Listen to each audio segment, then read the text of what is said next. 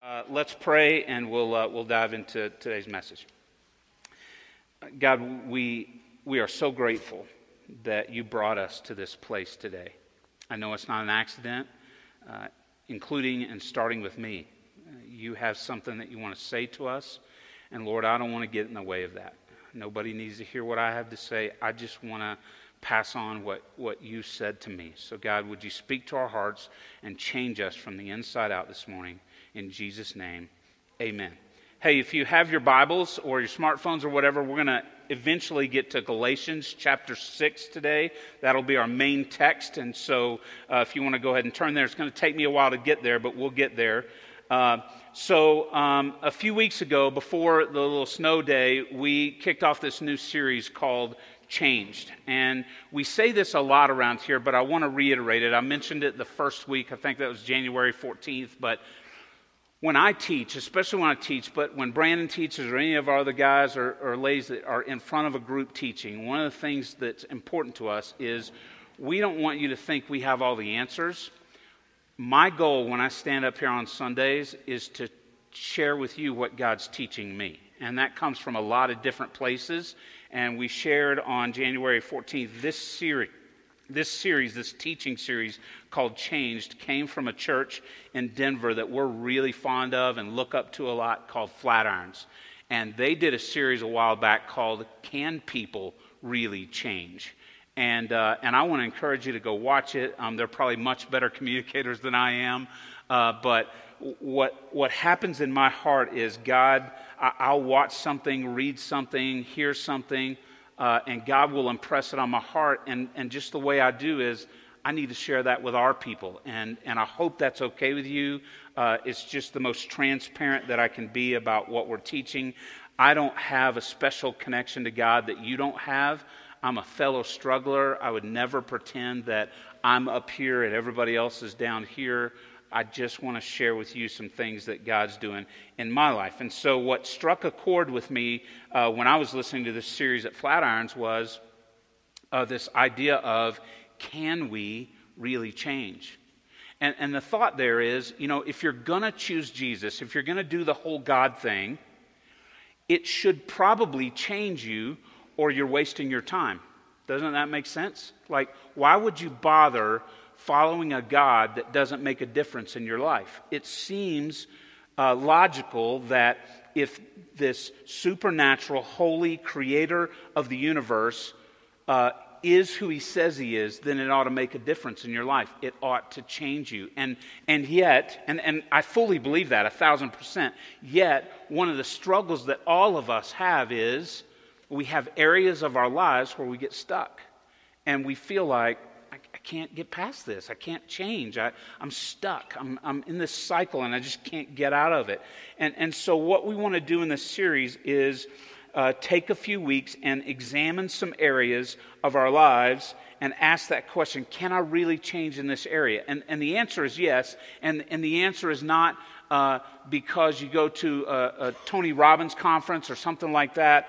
It, the, the difference can only come from Jesus Christ. And we'll get to that in a minute. But I want to just review some things that we talked about, starting with this list that I shared uh, on January 14th when we kicked this series off. I, I, just, I just listed a bunch of stuff that might keep us stuck. And, and, most of them are one word, but some of them are little phrases or whatever. But I want to read this list again and just allow it to, to sink in and just ask yourself do any of these things resonate in my life? Are there any of these, or maybe it triggers something else in my life, an area of my life where I am stuck, I'm trapped, and I can't seem to get past it? And so here's the list that we share. I want to read it to you again. So think do any of these describe a cycle that you might get stuck in bitter, angry, selfish, fearful, over competitive, rude or harsh, lazy, dishonest, jealous, greedy, judgmental, sad, frustrated searching, confused, beaten down, victimized, not good enough, will never measure up. And, and the reason I want to read that again is not, not to depress you, but, but to share with you, like some of those strike a chord in my life where I, I get up in the mornings and I spend time with God. I, I pastor a church, for heaven's sakes. But there are times in my life when I look at some of these words or think about areas of my life and I shake my head and go, I can't break this. Can't get past this. Am I ever going to change? Can I really change? And, and that's, that's what this series is all about. Now, here's the good news. That, that's a heavy list to read, but here's the good news that we're trying to get across during this series. Look this on the screen. The good news is you don't have to stay stuck. You, you don't have to stay there. It really is possible to make radical changes in your life. In fact, here's something to keep in mind as we work our way through the next few weeks. Look at this Jesus didn't die on the cross and raise from the dead for you to stay stuck. That was a never a part of the plan. He came to give you a rich and satisfying life regardless of your circumstances. So let me call time out and I want to read a passage that, that backs this up. Um, a lot of us, me included, we fall into the trap of measuring the richness and the satisfaction of our lives based on the circumstances surrounding us at that given moment. And if our circumstances are good, we equate that with life is good. But when circumstances go south, if we're not careful, we'll go, well, then life's not good because circumstances are not good. And that's not what Jesus climbed up on a cross and gave himself for. He gave himself so that in the midst of any kind of circumstances, you and I can have hope that God is good and life is good because he loves us and has a plan for us no matter what's going on in our lives right this moment. Does that make sense?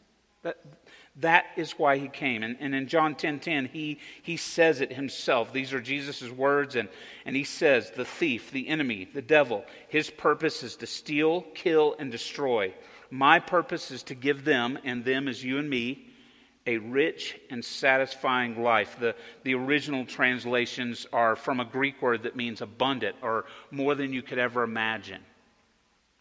And I'm not, I'm not playing dumb here this morning. I know that there are people that probably walked in this place today and life is heavy and circumstances are not good. In fact, they're scary, they're uncertain, they're frustrating, they're hard.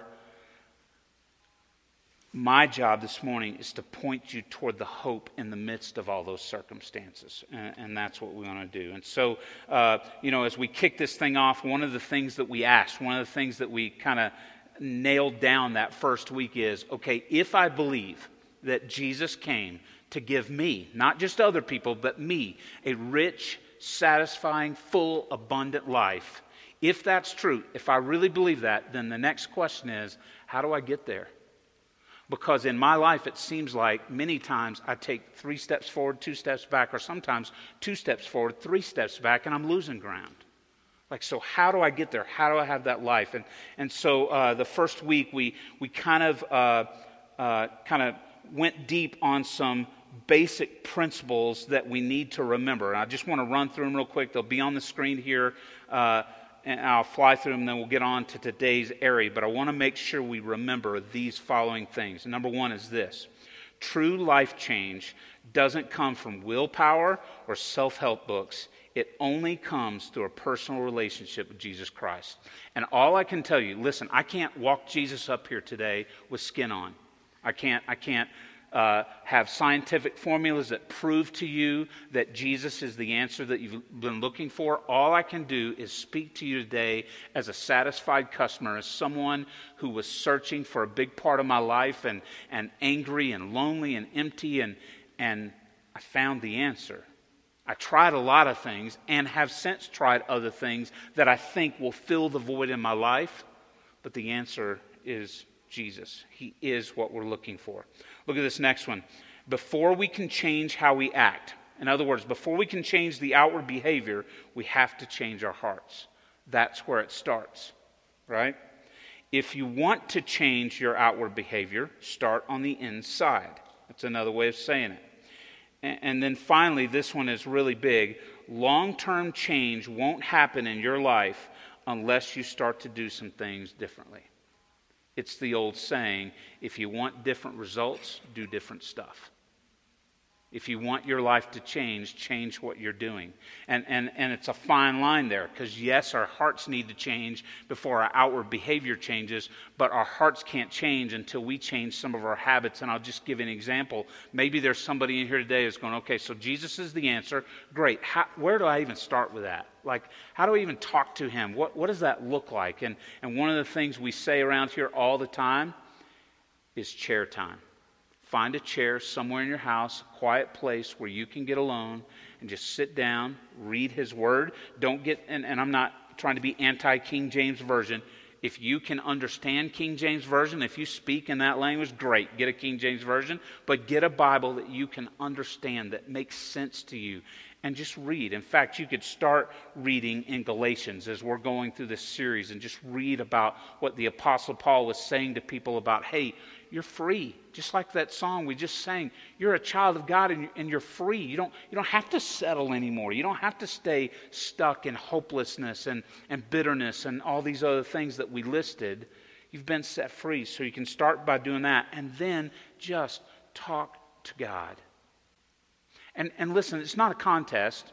It's not, God doesn't have a clicker up in heaven where he's going, oh, today Steve did good, but man, he missed two days in a row, and so he's kind of dropping in the rankings. God doesn't have rankings. God has a holy, supernatural love for you that humans can't fully understand. And he just wants to spend time with you. He wants you to know him because he knows the more you know him, the more you'll trust him. He knows that. And all he wants to do is invite us into a relationship with him. So just talk to him like you would your best friend, somebody that you really trust. Just talk to him. So that brings us to this week. There, there are certain areas of our lives that we not only get stuck in those areas, but it's critical that we get those areas right because they go a long way toward determining whether or not we're going to have the life God intended for us to have, right? And today we're going to answer this question Can I change my relationships? Now, before you start, some of you that are here all the time, you're like, oh, here we go. He's going to talk about life groups again. And, and man, he pounds it into our head every week. And, and, and I, I am going to talk about that. But this, this uh, and there's a good reason for it. And I'll make my case in just a second. But I don't want you to miss some other parts of our relationships. Because here's the truth. And everybody sitting in a chair today knows this Every single one of us today has good relationships, healthy relationships, unhealthy relationships, really bad ones that, that are tearing us down, or maybe we're tearing someone else down. And all I want you to do today is kind of do an inventory of your relationships, starting with the people who matter to you most. If there's anything as a pastor that has been a challenge for the last 25 years as I've pastored churches and, and done ministry as a vocation, is sometimes it's really easy to concentrate on loving those that are under my care as a spiritual leader. And then, if we're not careful, my family gets the leftovers. You see what I'm saying? And, and that goes for you too. Like, like you guys have important jobs and you're busy. But if we don't start making sure our most important relationships are healthy, then all the other ones kind of feel like a waste of time.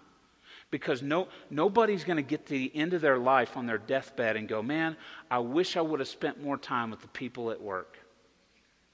Right? No, nobody's going to do that. You're going to be surrounded, hopefully, by those that love you most. And the thoughts, I know my dad did, because I got to be by his bedside when he passed away.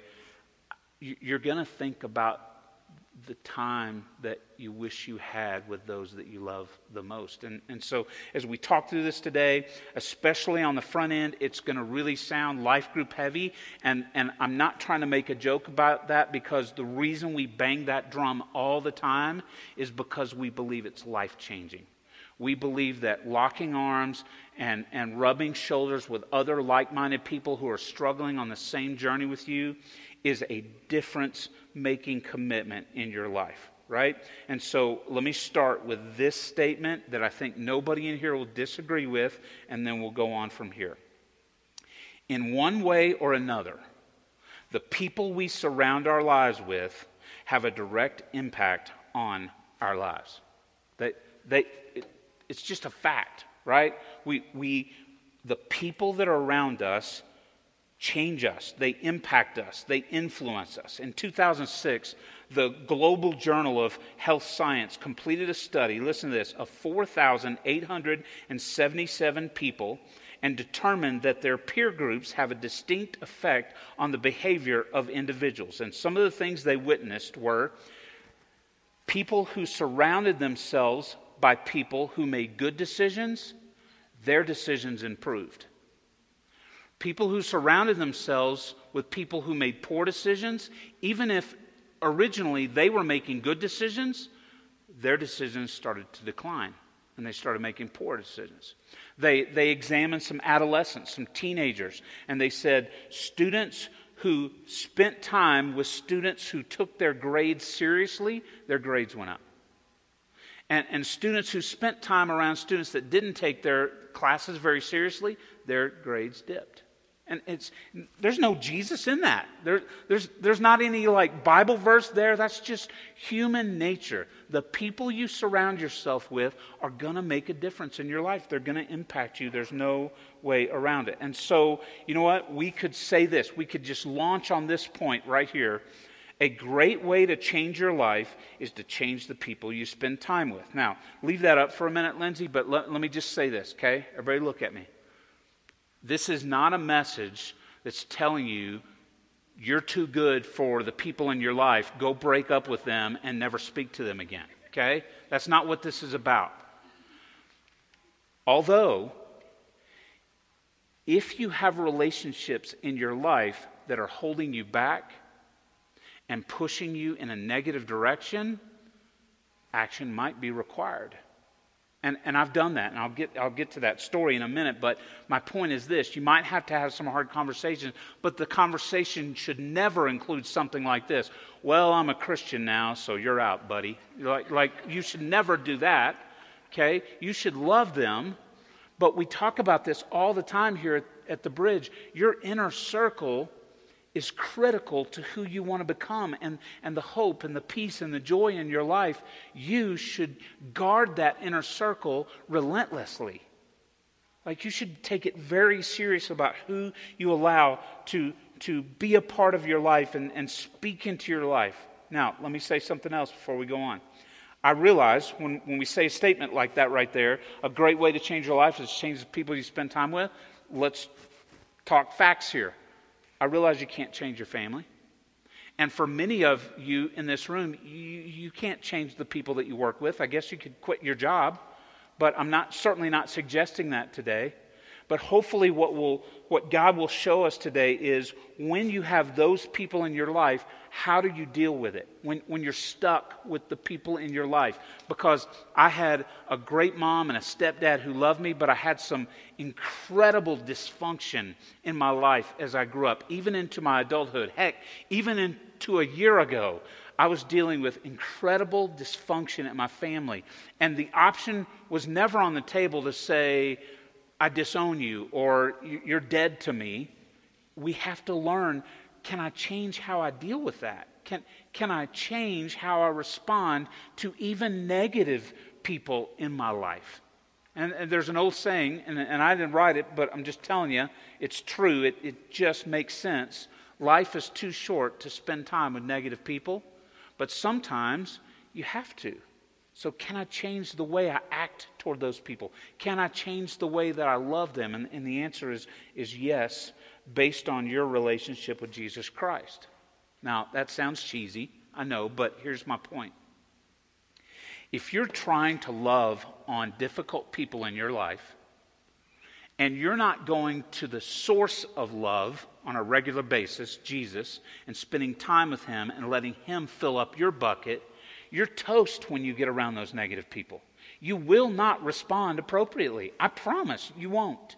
And, and I know, I, listen, a, a, lot of pastors in this world, and I'm not throwing rocks at anybody, I'm, I'm actually envious of them sometimes. A lot of pastors can fake it.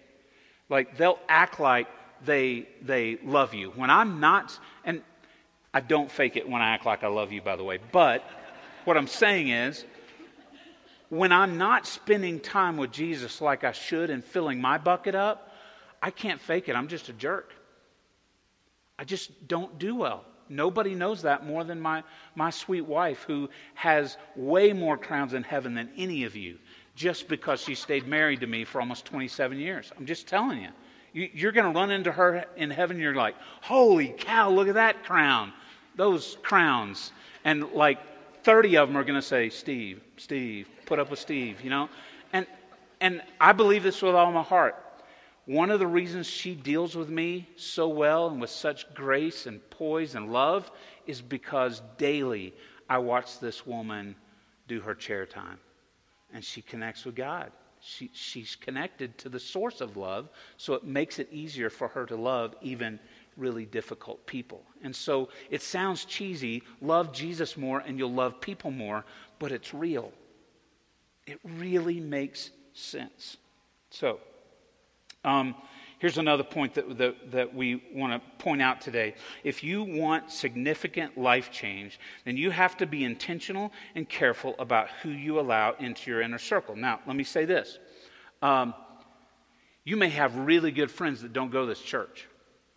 I, look, back there on those, that, those two tables are sign up sheets for life groups. If you haven't had a chance to sign up. It's not too late. Go by there today, sign up. There'll be a couple people there to ask, answer questions for you, whatever. But here's what we're not saying.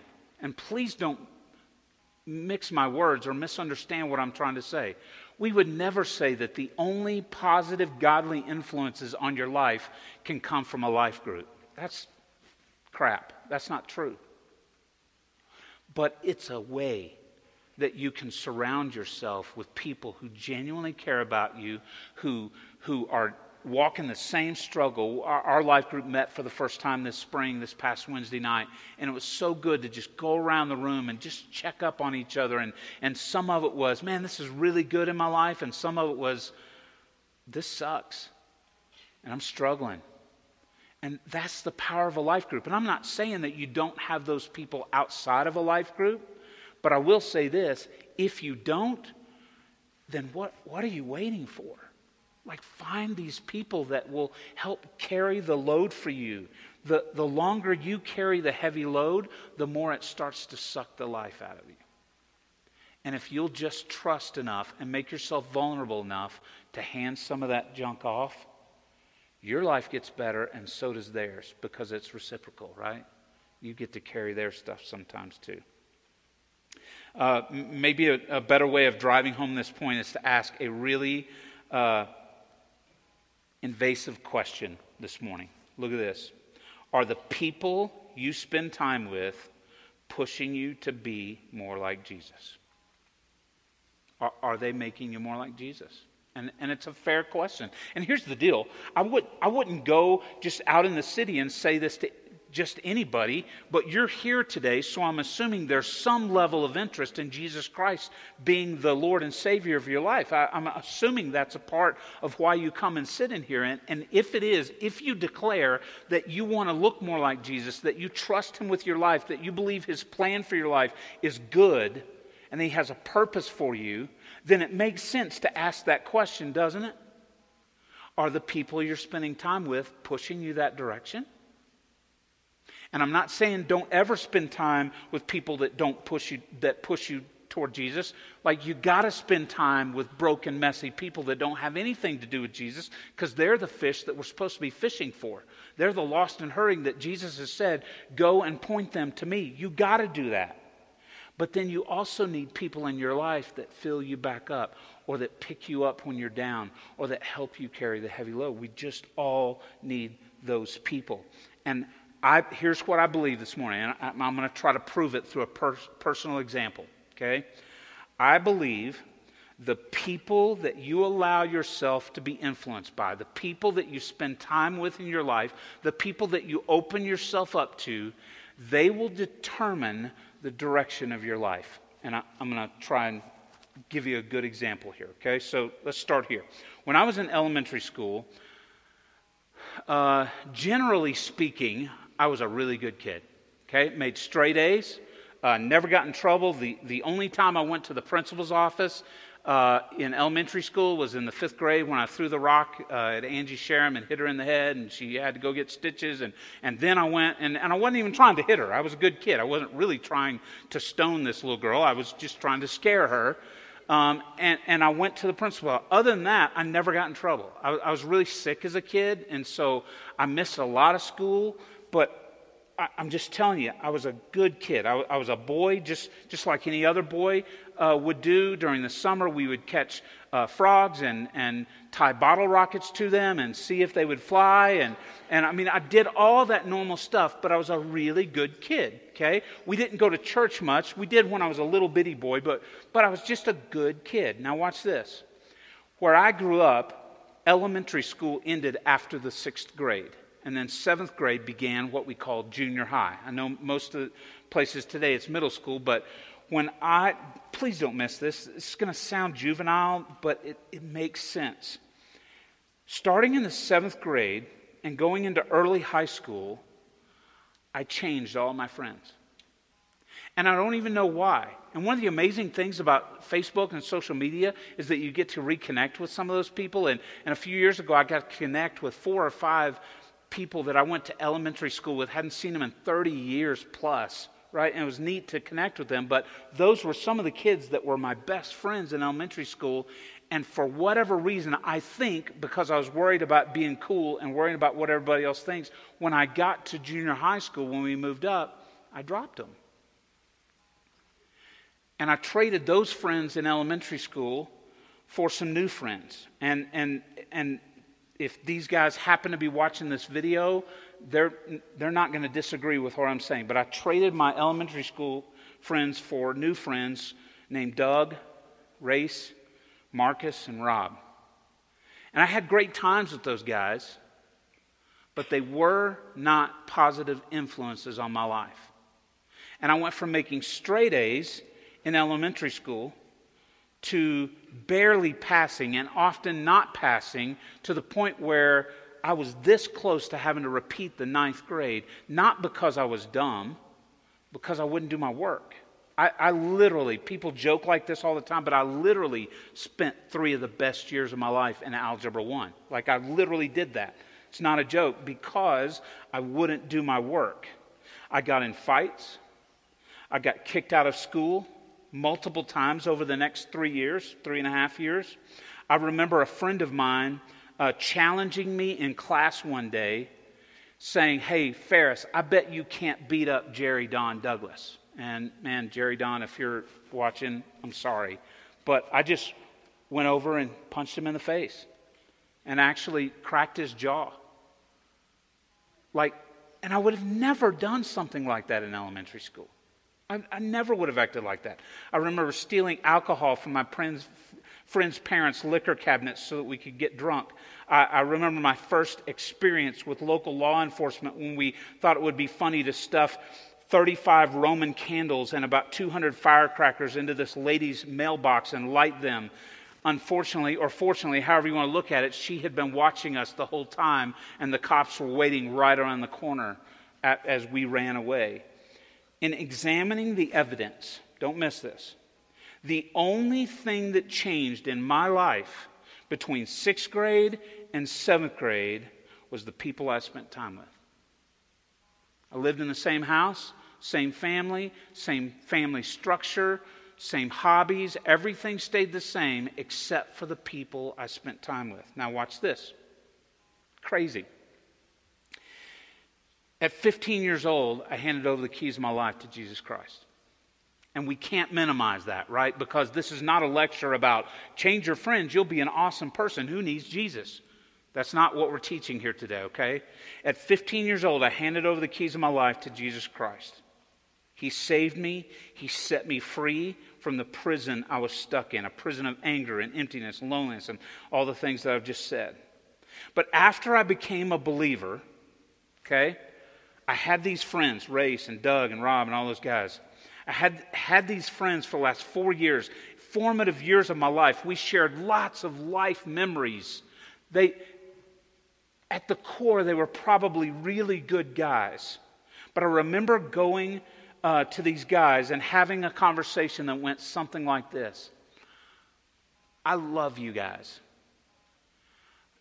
But I have different desires and goals in my life now. And if I keep hanging out with you guys, those aren't going to happen. I want you to know, and I'm 15. I, don't, I have no wisdom in me. I just, this, I feel like this was God telling me to do this. If you guys ever need anything, I'm here for you. But when I hang out with you guys, I do bad stuff. And I just can't do that anymore. And as you might imagine, they weren't happy. They called me judgmental. They said, You're too good for us. You're... And, and I, I feel like I proved it to them over the next several years that if they needed me, I was there.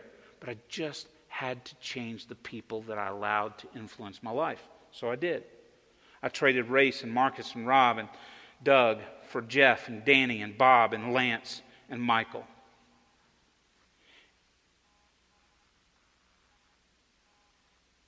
When I changed those friends, along with throwing up my hands and surrendering my life to Jesus Christ, those two together changed me.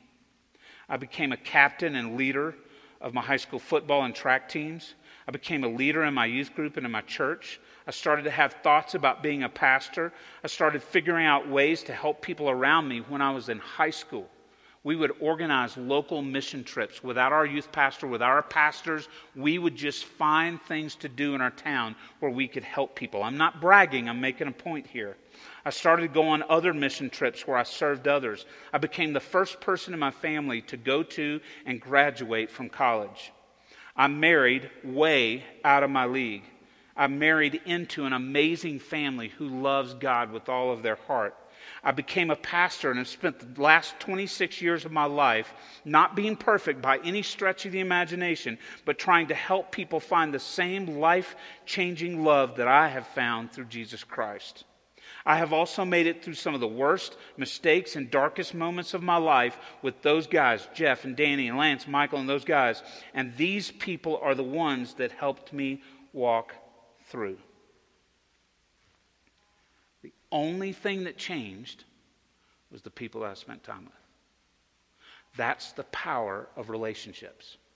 And so the, the, the first big idea here, and then we're going to read Galatians 5 and 6 and we'll, we'll be gone the first big idea here is that if what you need in your life are people that will encourage you and build you up and push you toward Jesus, one of the ways you can change in your relationships is to do that inventory in your own life.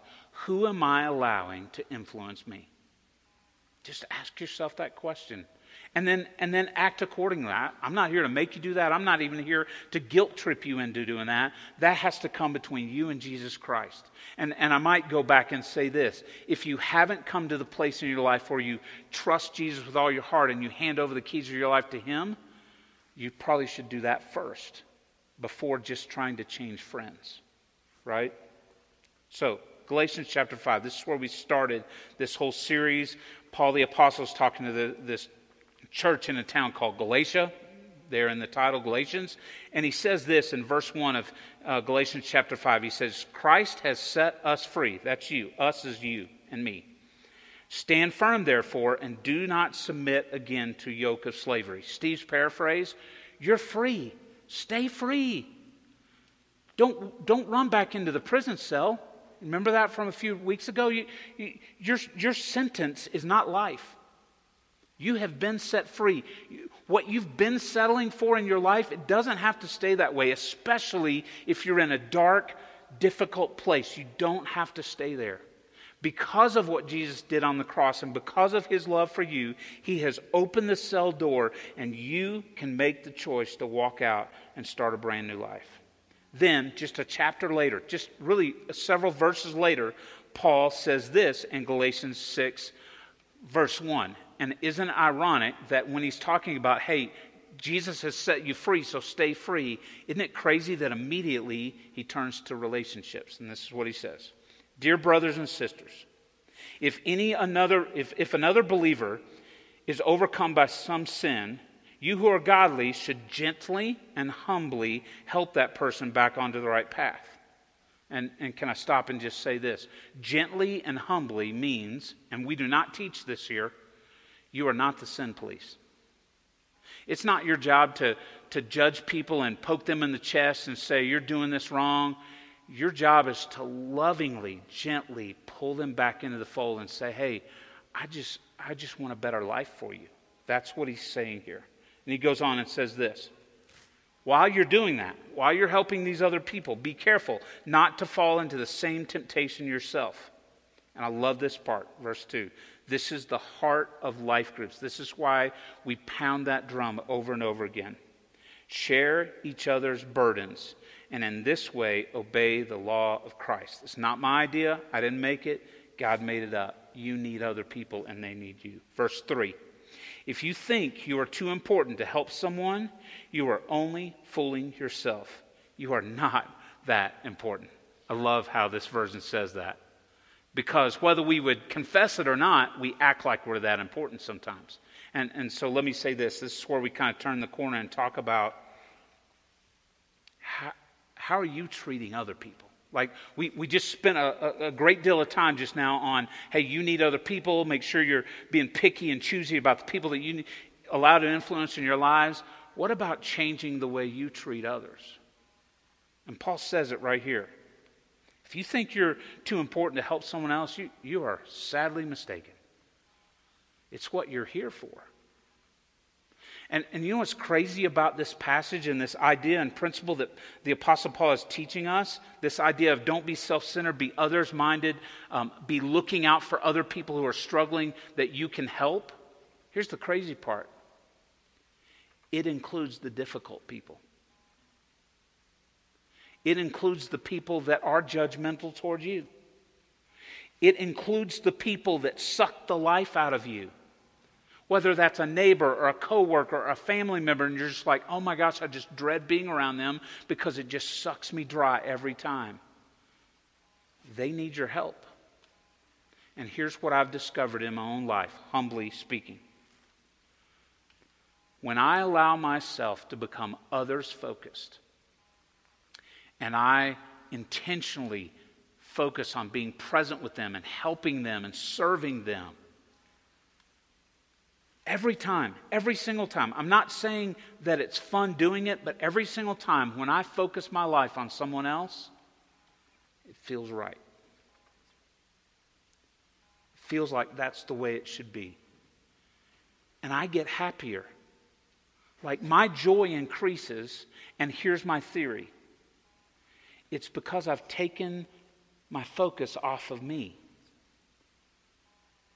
And when we leave our focus on us and what we want out of this world and, and all of these uh, grand ideas and hopes and dreams that we have for ourselves, when we take the focus off of that, because the reason we get disappointed and frustrated and cranky is we have these ideas of how our lives should be. And when it doesn't come true or turn out like we want it to, that's when we get frustrated or disappointed when we take our focus off of that and put it on making other people's lives better, it just seems like the joy goes up.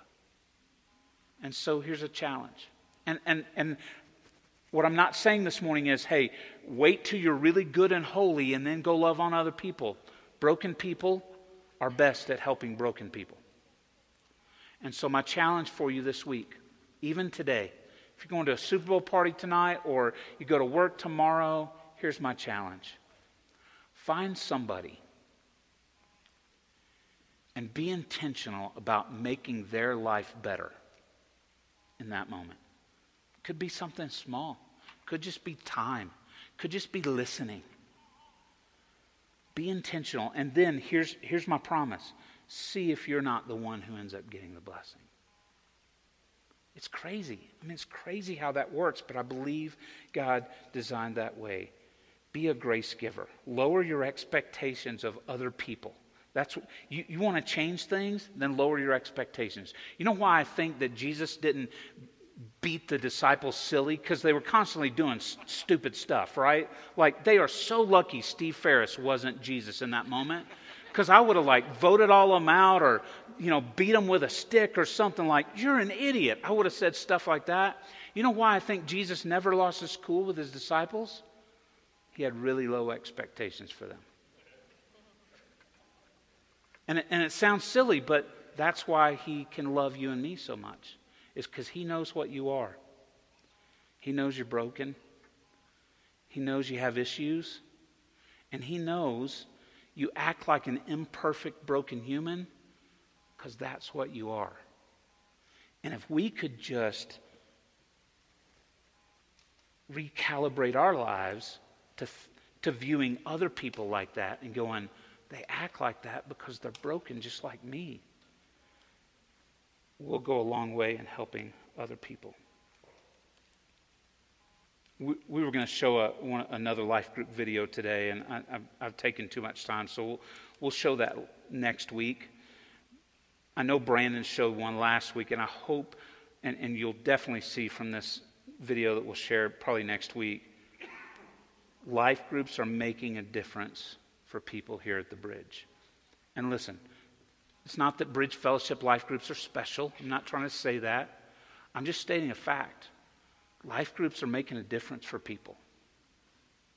It, it's helping them, it's, it's encouraging them, it's changing them. And so here's what I want to leave you with today. Number one, surround yourself with people who push you toward Jesus, whatever that looks like. Find people who will hold you up in your weakest moments and point you to the light on your darkest days. And then this one isn't on the screen, but please don't miss this as we leave today. Be a grace giver. Connect to the grace giver, Jesus, so often that when you're around other people, you're dialed in on what they need and how you can help them and not you don't have to go through life going do they like me? Are they treating me right? Wrong questions. The right question is how can i help them? How can i make their life better? How can i encourage them today? We all we all need this. You know we do. Be a grace giver. Serve people. Help people. Encourage people Practice giving more than you take. Practice being gentle and humble instead of judgmental. The bottom line is this this is really good news. Me and you, we can change. We can't change just on our own because we heard a cute little message on Sunday mornings. We walk out of here and go, Well, I'm going to be different now. You're going to have to connect to the power source, Jesus Christ. He's what gives you the, the ability to change. But you can change. You can change your relationships. You can change the way you treat other people. You can change how you're being encouraged by choosing carefully the people that you allow into your life and the people that you surround yourself with.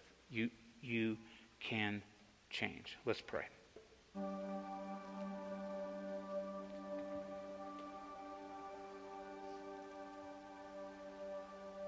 God, as we close today, I am so grateful for guys like Jeff and Danny, and Bob, Lance, and Michael, and Woody, and Skin, and Monty, and Barrett, and Ben, and gosh, Lord, the, the list goes on and on. And so many of the people sitting in this room are now added to that list of people who have made me better and encouraged me in really dark moments. Thank you, God, that you designed this journey called life to do in groups. Whether that group is called a family, a literal family, or it's called a life group, or whatever it is, God, you never planned for us to do it alone. So thank you for those people who have made a difference in my life. And I pray that if there's somebody in this room today that's struggling and they just need somebody, God, would you do two things? Number one, would you give them the courage to put themselves out there, join a group, meet someone new, invite someone over, just to say, I need somebody to walk this life with. God, on the other end of that, would you do something in our hearts this week, this day, right now, that makes us more others minded? Would you change the way, not only that we treat people, would you change the way we see people? And God, would you give us the strength that comes from only you to love them and encourage them and serve them and forgive them over and over again sometimes. God, we can't do this on our own. We need you, and we need others. And others need us. So change us, God. It's in your name we pray.